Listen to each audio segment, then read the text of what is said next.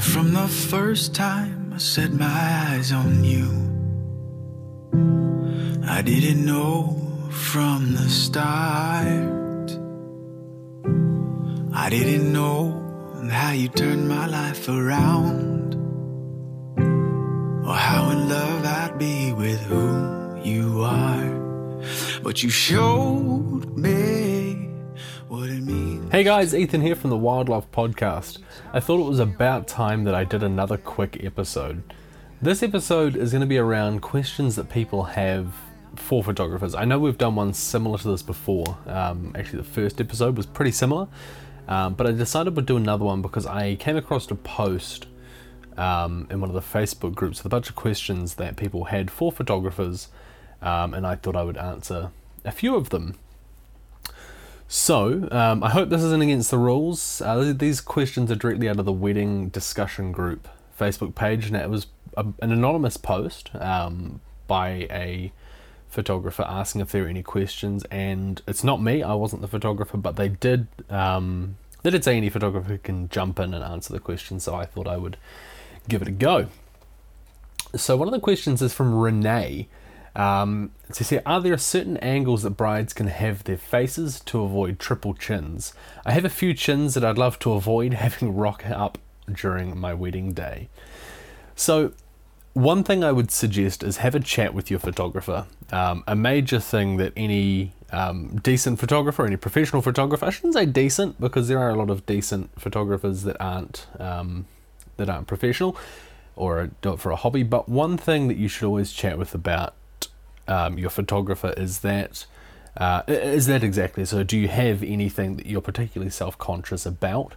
Is there a side that you prefer? And in this case, are there any chins that you want to avoid? Do you get smile lines that you don't really want accentuated on the day? My suggestion would really be just to talk to your photographer about it. So I know there are. I mean, I've been doing it for about 5 years now, so there are definitely some tricks, angles, etc., that you can use to eliminate things like double chin or triple chin. As Renee's pointed out, so that would be my main tip, is to really chat with your photographer if you have anything that you're self-conscious about, because the last thing they want to do is produce images that you're not entirely happy with, and that you don't feel that you look your best in. So another question from Trina: does the lens catch all the flaws on the face if too close up? And what order after the ceremony do the photos go in, e.g. bride and groom, then party, then family, etc.? So two questions there. So does the lens catch all the flaws in the face if too close up? So a pro grade lens, which is what most full-time photographers will be using, is that they're generally incredibly sharp lenses, right? So anything too close up, they're going to catch lines. For me, my rules in regards to that are, again, chat with your photographer first. So if you have anything on your face, any lines, any, I don't want to say flaws because I don't look at anything on your face as a flaw, but anything on your face that you're not entirely happy with or you don't want captured, mention that to your photographer so they can be aware of it when they're working. But pro grade lenses are very sharp. They're very they do get a lot of detail. So my personal thoughts around this are, when it comes to editing, if something's not going to be on your face or on your body in 2 weeks, then it can be removed in the editing process. So if there's any kind of any mild acne, if you've cut yourself and you've got a small scab or something, we can remove that sort of thing. If it's going to be there, if it's normally there, so if it's a scar or anything like that, unless you specifically ask for it to be removed, typically that sort of thing stays. But again, like I said, in this question and the previous question, make sure you talk to your photographer if you've got any concerns around that sort of thing. And the order of photos after the ceremony. So typically, it really depends on what you want and how you've structured your time. So my general suggestion, and the way I usually do it with my clients, is we'll do obviously the ceremony. If the couple are happy to do it, then we can do the bridal party photos before the ceremony, which I really like to do because you get a whole lot more time after the ceremony to talk to your family and your friends and to kind of socialise. And it also means that people aren't waiting around for hours to for you to get back, basically, after the ceremony. But typically what you do, or what I do in my case, and it may vary from person to person, but what I typically suggest is that we do the big group photo first. So everyone that's there, we do the big group photo. And typically for me, I do that from a drone just because it's a lot easier, especially if you have a bigger bridal party. So, 100 people plus. And then from there, what we do is anyone that you don't have set photos with. So anyone that's not, cousins, uncles, aunts, grandparents, parents, close friends, then they can go away and have a drink. Typically, I suggest that everyone that's in those kind of set photographs, they stay there, or they stay in that general area. Then I suggest you have your MC or give your photographer a microphone. I often jump on the mic and we'll start yelling out to who I want, where I want them. Then we'll do the family photos. So the photos of you and your partner, or your new spouse, I should say, with extended family, then break that down to grandparents and parents, then maybe just grandparents and maybe just parents. And then obviously this is a pretty generic list. You'd break it down based on your family circumstances. If there are people that aren't there or people that have passed, then you take that into account. And then after that, then you go away and do the bridal party photos if you haven't already done them before. Cool. So another question, what's the best time in the afternoon to take pictures? And that's from Trina. So it really depends. Again, your photographer will have a great idea, especially if they've been doing it a while. So for me, I travel a lot for weddings. So a little over half of my weddings aren't based here in Nelson. I go to Queenstown, Christchurch, Auckland, Wellington, Tauranga. I go all over the show, so obviously light and the position of light based on the venues and areas does change. Obviously it's always in the same general direction, it's always setting in one place and rising in the other. That doesn't change in the southern hemisphere, obviously. But I mean, I noticed there are people that do like to avoid harsh midday suns, people that like to go for sunset. For me, it's really about what works for you. So, I mean, I produced an amazing set that I'm really proud of with Ashley and Andy. That was from last season. And we did that up on... so we had a couple of helicopters and we flew up to a couple of mountains on top, or out the back of Nelson, sorry. And for that, we did that around midday. So that was kind of at the highest point of the sun. It was quite a harsh light. But for the photographer, I mean, for me, I like to be able to experiment with light and play around with things and actually really have to think about how to get the best out of the light. Typically, most people would tell you, and I'll say it as well, overcast days or later in the afternoon, kind of around that hour or two before sunset when the light's starting to get a little bit softer, it's warming up a little bit, you're getting a nice golden tone. That's a really beautiful time for photographs. You're going to get a really gorgeous colour, and it's a really, really beautiful time. But again, chat with your photographer about it. It's really it's really based on what you want and what your photographer is confident that they can produce. But yeah, have a chat with them and see what they have to say. So someone here, I believe they're actually a photographer, James.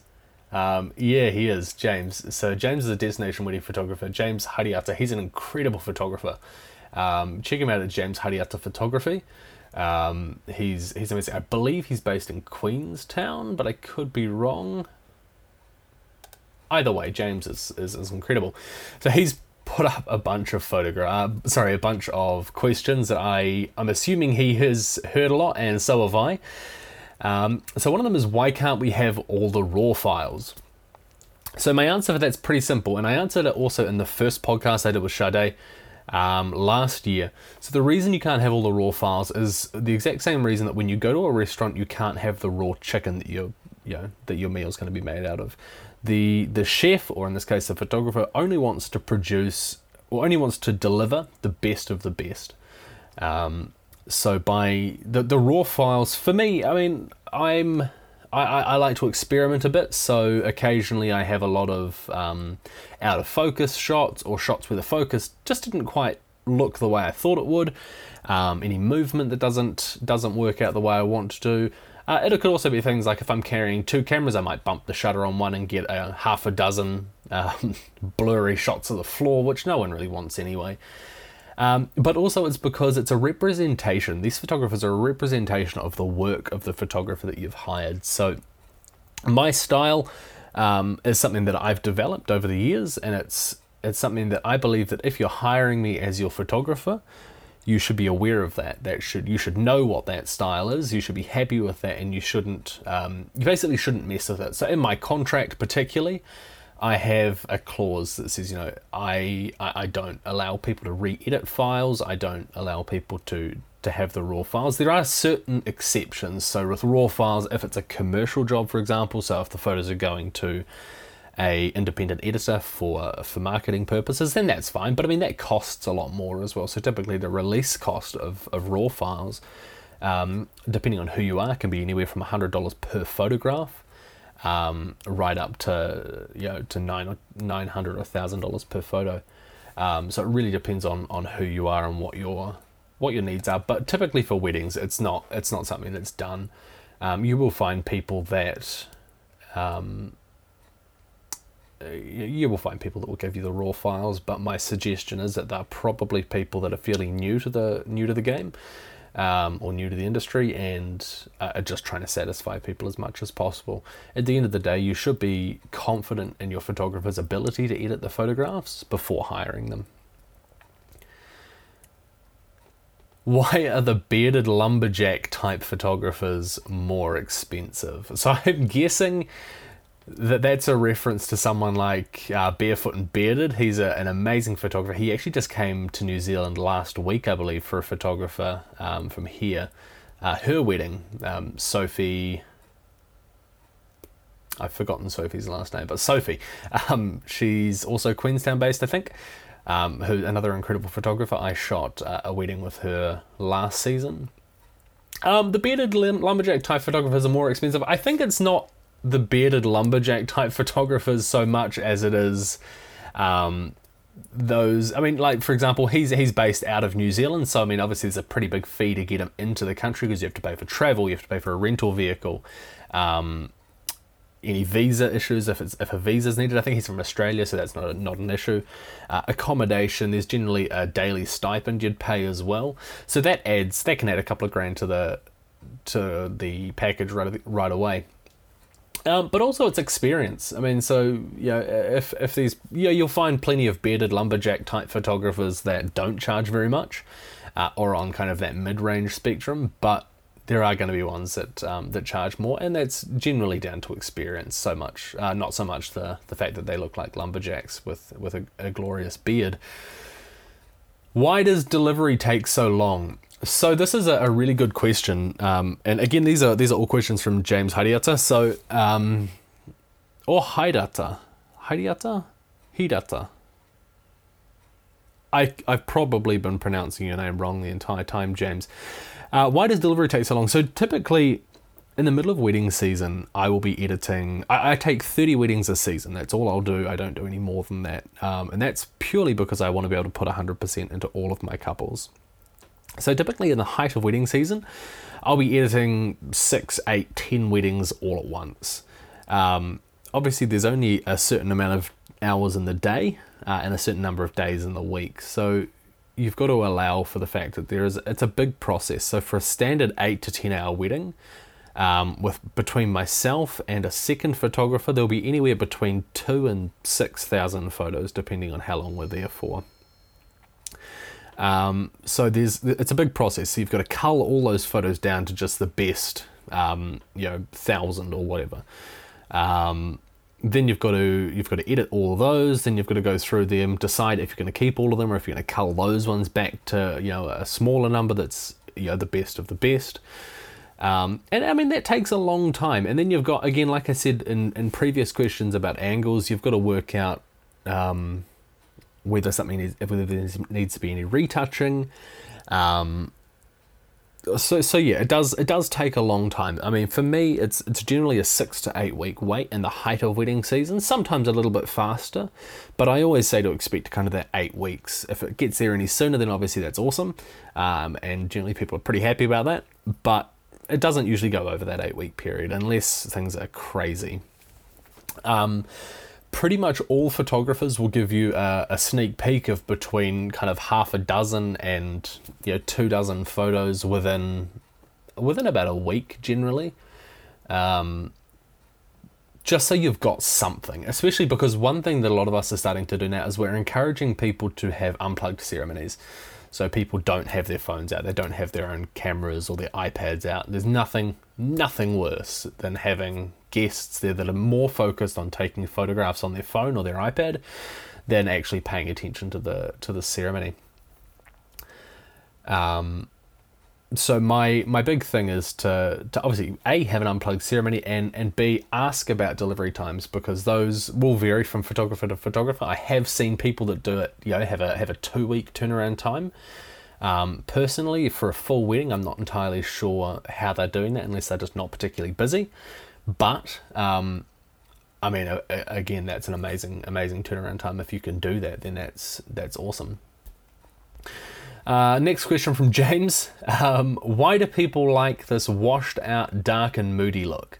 Wouldn't it look quite dated in a few years' time? In short, I think yes, but that's with a caveat. So that's no more dated than photographs from the 80s look now.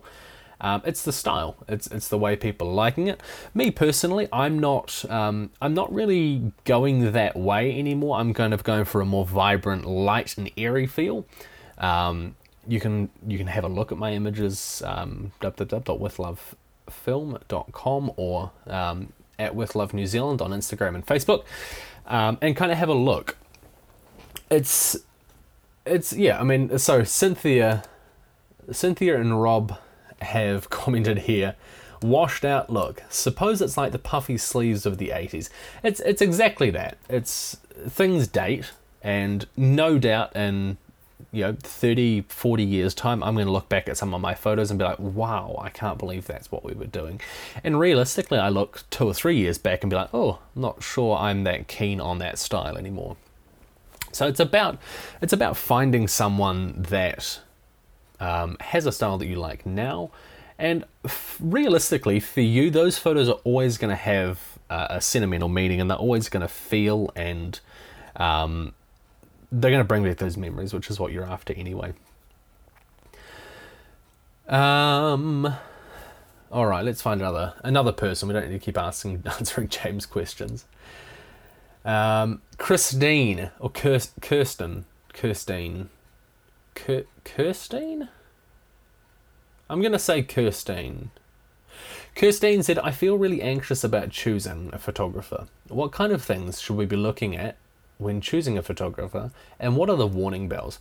Are contracts important? So let's answer that one first. Are contracts important? Yes. If there is no contract, don't do it. If your photographer is not going to offer you a contract or not going to give you a contract, then that's a warning bell right there. So contracts are super important, not just for you, for us as a photographer, but also for you.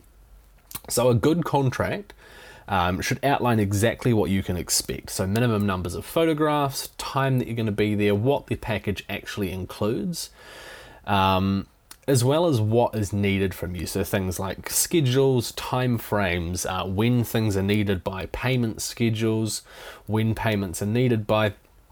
That sort of thing is really important, because in the event that something does happen or something does go wrong, you need to have some sort of written record to go back on. Now, obviously, I mean, it's incredibly rare given the amount of weddings that happen in New Zealand, but every so often, you know, there's a disagreement between a couple and a photographer, and it ends up in something like small claims court or small claims tribunal. If you have a contract, it makes things so much safer and more clear-cut for everyone. So typically contracts will have things, also specify things that you can't dispute. So things like you don't have rights over the style of editing, because realistically, if you've hired a photographer, you should be familiar enough with their work that you know what their style is. Things like non-refundable deposits. So that's another important thing, is most photographers have a non-refundable deposit, which is sometimes between 33 and 50% of the total amount. So for me, the non-refundable deposit is 50%. The reason for that is because if you cancel the wedding or the date is changed, that's a date that has been reserved. So, I mean, for me, I book up to 2 years. Actually, let me have a quick look. What's the farthest out I've got? 2021 is the farthest out wedding I've got. So that's 3 years from now.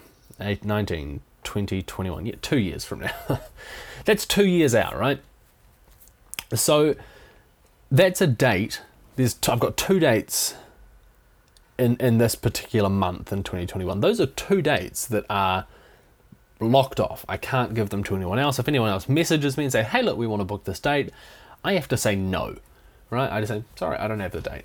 If that date goes to if you cancel, you say, okay, hey, look, we're not getting married on that date anymore, or there's been a breakdown and we're no longer getting married, which is obviously the worst case scenario, and we're not going to talk about that because that's no good. But if that happens, that's suddenly an entire day, an entire wedding. I mean, for me, February particularly is my busiest month. If I have three people cancel, chances are I've turned down three weddings for each of those dates. That's a lot of money and a lot of weddings that have been turned down, which also equates to a lot of loss of income. And when it comes to photographers, typically we're all self-employed, which means we don't have things like holiday pay, we don't have things like sick pay, we often don't have a little fund to dip into when something like that happens. So that's why you pay a deposit, and that should be mentioned in the contract. But again, that's something that's super important. Right, so Rhiannon said, obviously it's normal to pay a deposit when you've found the right photographer, but when is the final balance paid? A couple weeks before the wedding, or once you get your photos? So this, again, does vary from person to person, or photographer to photographer. So in my case, as I said before, I have a 50% non-refundable deposit. So that's paid straight away. Some photographers, including myself, I've started to introduce a kind of afterpay kind of thing, so we can break it down into smaller payments over a longer period of time to obviously keep things easier for you. It keeps the balances, bank balances higher for longer. It also means that there's not huge chunks of cash being taken out all at once. So that's pretty common, and usually that's between, for most photographers, the balance is usually between 2 weeks and a month before the wedding. You'll find the occasional one that will accept payment after the wedding, but typically no photographer, well, I shouldn't say that. Typically most photographers won't give any photos, until the payment has been received. And that's really just a financial security thing, I think, for most photographers. But someone answered that question, between 2 weeks and a month is pretty normal. All right, Jess said, this is the final question. Jess said, booking a friend who's an amazing photographer, pros and cons. So, obviously, major cons straight off is it's suddenly a friend that's no longer going to be able to be there and just celebrate with you guys. Sorry, you can hear my mouse clicking. I'm kind of just clicking through these questions at the same time.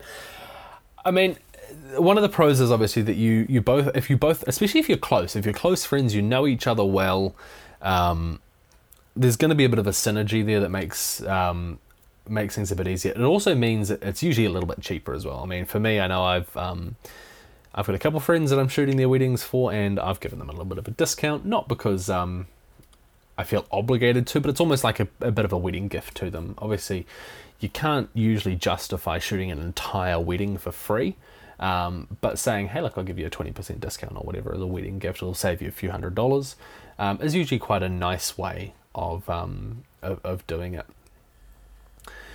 So that's a pro. It's a pro kind of for the photographer, in my opinion. Again, it's my opinion. It's not necessarily the generally held consensus or the generally held opinion.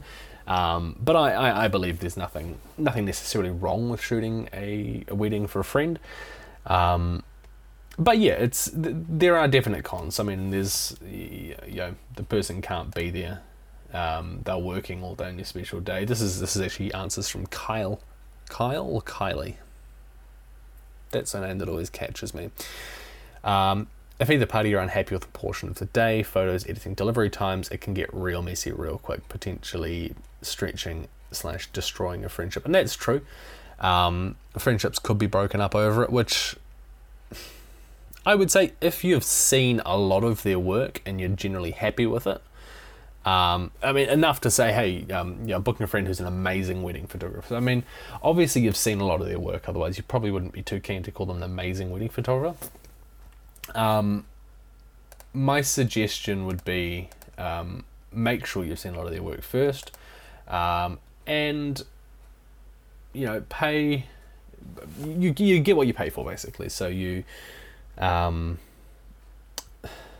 I've kind of lost my train of thought on this, to be honest, but make sure you are happy at the end of that. That's what it comes down to. Make sure you're happy with what you're getting, and don't let things like that ruin a friendship, because it can get real messy real quick, as Kyle or Kylie said. Just make sure it doesn't affect the friendship. Okay, so I mean, that last question got a bit messy with my answer, but I thought I would answer a few questions. I haven't made a podcast in such a long time, but I thought. I've just found one. It's actually in the post from the photographer themselves. So it was posted on behalf of the photographer by one of the group admins. It's around whether a second photographer is necessary or not. So this is a really good question, which hasn't actually been asked, but I'll answer it anyway. So a second photographer can take a lot of pressure off the primary photographer. So in this case, in most cases, I have a second photographer with me, and it's the same with video. I usually have a second videographer with me. Oh gosh, I just clicked my knuckles. Sorry guys, just finish those off. So I usually have a second photographer or videographer with me on pretty much all situations, because it takes a lot of pressure off. There are certain situations that I don't, and it's not always necessary. There are cases that I've found that work really well. So if, for example, you have the bride and the groom are getting ready a decent distance, kind of more than 10 minutes drive or 15 minutes drive away from each other, that's a really good thing to have, because it just means that the photographer's not eating up shooting time by driving backwards and forwards. So that's something that I would definitely suggest asking about. It generally does add between kind of $300 and $800. It's a pretty broad range onto the package, unless the package already includes it. So my packages, all but 4 of them. Yeah, my 2 mini packages and my 2 basic packages, they don't include second shooters. Every other package that I have includes at least one second shooter. I do have packages that include photo and video, and so in that case you can have up to 4 people there or 5 people there. So we bring along a bit of a team. But that would be my suggestion, is ask about those if there is a bit of a travel distance. A lot of photographers will just add them in anyway. They've got them built into their packages. But if you think a second shooter might be necessary or might be interesting, make sure you ask. At the end of the day, when you come to meeting a photographer, so for me, I book a lot of people online. I don't necessarily meet them straight away, but I always encourage people to ask as many questions as possible. So whether you're meeting the person before booking them, or if you're booking them online through their website or through Facebook.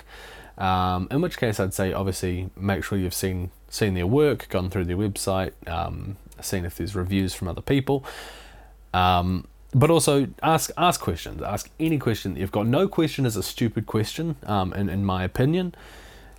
Some people may differ, but I really think an important thing is to ask questions so you can be as comfortable as possible, because at the end of the day, if you're shelling out, a $1,500 or $2,000 deposit that you're not going to get back, you want to make sure that you're pretty blooming happy with the person that you're booking.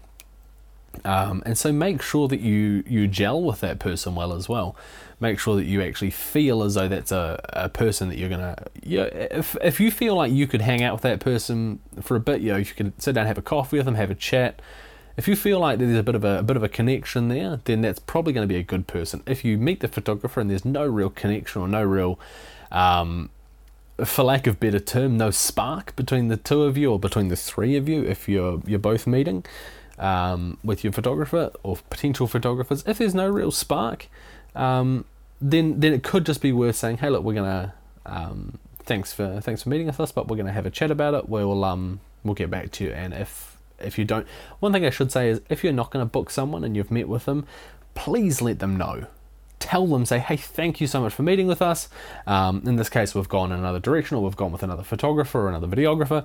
Just flick them a message, because typically we pencil in a date, right? And we try to give first priority to the first person that's booked that date, and it's in the interest of fairness, we want to be able to have that date available if it's not going to be booked by you. So let the photographers know if you're not going to book them. Don't just not message them back or not send them an email. Flick them a message, let them know, and make sure everyone's updated. Right, I think that's about it for now. What are we at? Like half an hour? That's a pretty decent length podcast, I think. It's not as long as it is when Sade's with me, but it's just me today because I was scrolling through a Facebook group, saw some questions, and decided to answer them off the cuff. I didn't actually plan on doing a podcast. So because of that, I'm not entirely sure when the next one will be. Hopefully not too far away, but in the meantime, if you have any questions that you want answered or asked, we did have a Facebook page, but I've gotten rid of it because realistically I don't do anything with it. So go over to at With Love Film and Photo on Instagram. Actually, no, sorry, it's at With Love Film on Instagram. No, I was wrong again. It's at With Love New Zealand on Instagram and Facebook. Jump on there. If you have any questions, flick us a private message or a text or an email or whatever. All our details are on there. All my details are up there. Flick us a message. Again, if you're looking for a wedding photographer or videographer, I would love to have a chat. If you like my work, which again you can see on at With Love New Zealand on Instagram and Facebook, and withlovefilm.com online on our website. That's our website. Check it out if you're happy with our work and you want to have a chat. We'd love to hear from you. We do have really limited spaces. I'm only taking 2 more weddings for the 2019-2020 season and 2 more for the 2020 and 2021 seasons. So booking space is super limited, so if you do want to chat, let me know. I also have a list of vendors that I recommend and that I like working with and that I think you might like as well. Whether you hire me or not, you can get that list if you want it. Flick me a private message or an email.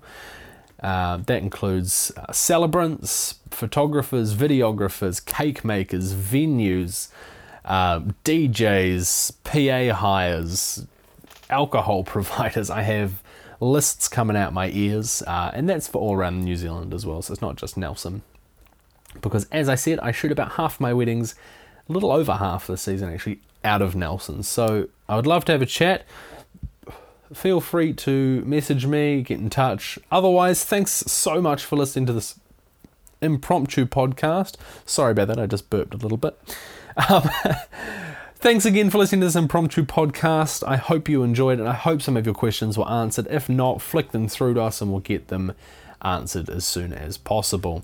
In the meantime, keep your eyes out if you're listening to this on iTunes, Spotify, Spreaker, Castbox, Pocket Cast. Make sure you subscribe and leave a 5-star review if you like the podcast. If not, please don't leave a negative review. But obviously feel free to send me a message if you think there's anything we can improve on or make better in the podcast. In the meantime, I've been Ethan Williams, and I thank you so much for listening. Have an amazing weekend, and congratulations on your engagement. Yes, I know our lives are stormy weather. Just as long as I've got you.